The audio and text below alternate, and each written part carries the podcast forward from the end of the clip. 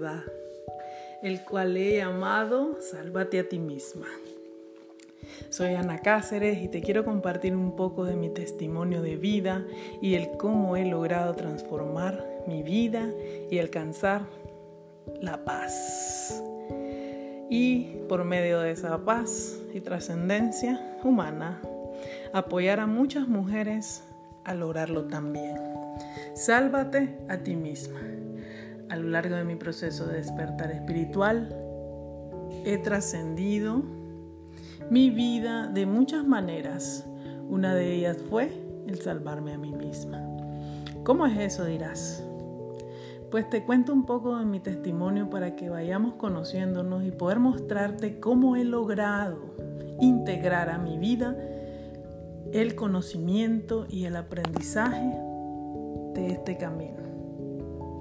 Yo nací con el don de la sensibilidad, con el don de ser altamente sensible.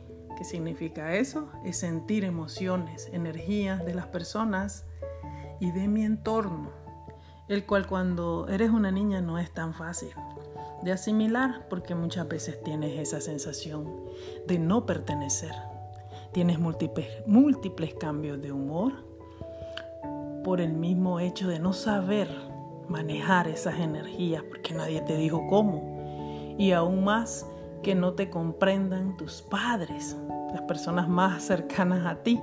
Lo que hacen es rechazarte de manera inconsciente, por supuesto, porque ellos tampoco saben cómo lidiar con un niño con esta sensibilidad, y pues te vas volviendo rebelde, el cual fue mi caso, al no encontrar la manera de expresar el agobio que es nacer en un mundo tan denso, lleno de desamor, egoísmo, intolerancia, culpa, religiosidad, en fin, etcétera, ¿verdad? Muchas cosas que el cual nos encontramos cuando somos pequeños y no comprendemos. Así de manera que solo te queda adaptarte en silencio a las normas de vida de la sociedad en la que vives, la cultura, y el lugar donde naciste. Pero a medida que avanzas, o que era mi caso, a medida que yo avanzaba, seguía sintiendo que algo me faltaba, seguía sintiendo que tenía una sensación de vacío existencial en mi vida. Por más que sentía el dolor de las personas, callaba. Por más que lograba percibir todas estas sensaciones en otros, que también eran mis espejos, yo callaba porque tenía mucho miedo al rechazo, tenía miedo de que pensaran que yo estaba loca. Quise muchas veces encajar en muchas áreas de mi vida, pero generalmente lo que hacía era ser distante, tenía pocos amigos y ser una persona muy observadora desde pequeña, así como todo niño, ¿no?, que te gusta jugar y hacer, pero cuando sentís tanta conexión con tu entorno, con la vida y con las personas, y no podérselo decir a nadie, es difícil encajar en ciertos grupos. Uno de los grupos que yo buscaba encajar era en las iglesias. Buscaba desde pequeña esa guía, esa divinidad, pero siempre observaba esto, de que había mucha gente gris, infeliz, y que lejos de sentirse plenas se sentían todas frustradas. Entonces, a medida que fui creciendo, ya grande, tomaba la decisión de ir a iglesias, en mi caso que son cristianas evangélicas, pero era peor para mí porque me preguntaba, ¿cómo es posible que la gente venga a adorar a un Dios castigador, machista? Que es lo que nos pintan, ¿verdad? Es un Dios que te manda al infierno, un Dios que todo es malo, y que lejos de sentirte pleno y abundante o cerca de ese Dios, te alejas de Él y sales mucho más frustrado de cómo entraste, como era mi caso, que lejos de encontrar una conexión con lo divino, encontraba muchas estructuras que me generaban frustración. Y lo peor era que si no ibas o no pertenecías a este clan, tu misma familia te decía, o como es actualmente mi caso, ¿verdad? Tu misma familia te dice que te estás alejando de Dios, que si no vas a la iglesia es porque no estás con Dios. Entonces, todas estas cosas las vienes viviendo y vienes diciendo, ¿cómo es posible que yo tenga que pertenecer a algo para ser? Entonces, ya desde muy pequeña yo me venía cuestionando todo eso y ahí empezó todo el tema de mi rebeldía, porque no encajas en estructuras y en nada, porque nuestra alma es totalmente libre. Entonces yo decía, ¿cómo puedes alejarme de la fuente, de la creación, cuando soy parte de él y él de mí? Es imposible. El todo es completitud y yo soy completa también. Lejos de lo que me digan cualquier religión o estructura. Pues llegó el día hace 3 años que toqué fondo, porque por más que intenté ser parte de lo que la sociedad llamaba normalidad, tener un trabajo de oficina, hijos, casa, pareja, etc., pues a mí me llegó mi despertar de tanta mentira en la que yo misma me metí y creía que esa era la realidad. Ya mi alma estaba cansada de buscar afuera, todo afuera, buscando en la pareja, buscando en los hijos, buscando en la religión, buscando en papá y mamá, en excusas, en todo. Yo agoté todos los recursos y la única manera que pude encontrarme fue en medio de la nada. Todo se fue yendo al carajo en mi vida, todo se fue destruyendo. Una relación en la que estaba, que era una relación súper tóxica. Me di cuenta que me había perdido a mí misma. Perdí la casa en la que vivía, porque al separarse uno pues pierde muchas cosas, sin trabajo, sin dinero y con 2 niños que mantener. Entonces fue un caos total, un caos necesario que hoy doy gracias por todo ese caos. Solo en ese estado pude darme cuenta de mi creación, de que soy la creadora de mi propia realidad, que mi vibración era tan baja que dormía creyendo que todo lo que vivía era lo mejor para mí. Me di cuenta que al estar derrotada y con una mano adelante y otra atrás, solo me tenía a mí, que nadie me llegaría a rescatar, que por más que rogara a Dios, a los ángeles, al universo, nadie vendría a rescatarme mágicamente sin que yo me abriera a recibir ese apoyo.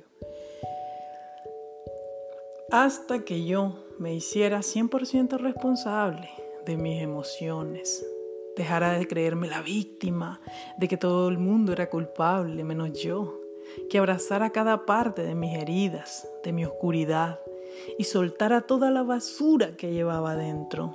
Ahí en medio del dolor y rota en 1000 pedazos, me encontré con mi esencia y el Padre Eterno, que nunca me había dejado, porque Él es parte de mí y yo parte de Él. Fue así como me di cuenta que soy un alma libre, que soy totalidad, y que no puedo rogar ni pedir lo que ya se me fue dado por derecho divino, que yo soy completa. La única persona que podía liberarme y autosanarme de mi drama psicológico era yo misma. Y así lo hice con muchos ovarios. Me observé a mí misma y me salvé. Ahora, preciosa, yo te digo, por medio de este pequeño testimonio, porque hay muchas cosas para poder llegar a todo este proceso de dar gracias por todo lo que has pasado, porque ha sido aprendizaje. Yo te digo que tú eres tu propia maestra, tú eres tu propia guía. Libérate de todas esas estructuras, de todas esas falsas creencias, y verás cómo la paz llena tu alma, tu corazón. Porque tú eres completa y viniste a esta vida a experimentarla con totalidad, con plenitud. No solo a sufrir, porque aquí no se viene a sufrir. Nuestro drama psicológico es el que nos hace sufrir, nuestro ego, nuestras estructuras con el cual nos criaron. Así que hoy te abrazo, te envío luz donde quiera que estés, te bendigo con mucho amor. Comparto estas líneas para ti. Tu amiga Ana Leona Imparable. Abrazos.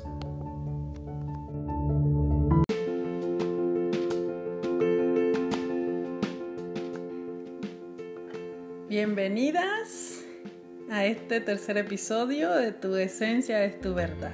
Te saluda Ana Cáceres y hoy estaremos hablando un poco de un tema muy importante, el cual a veces muchas veces nos paraliza en el avance de nuestra vida, si le damos la pauta.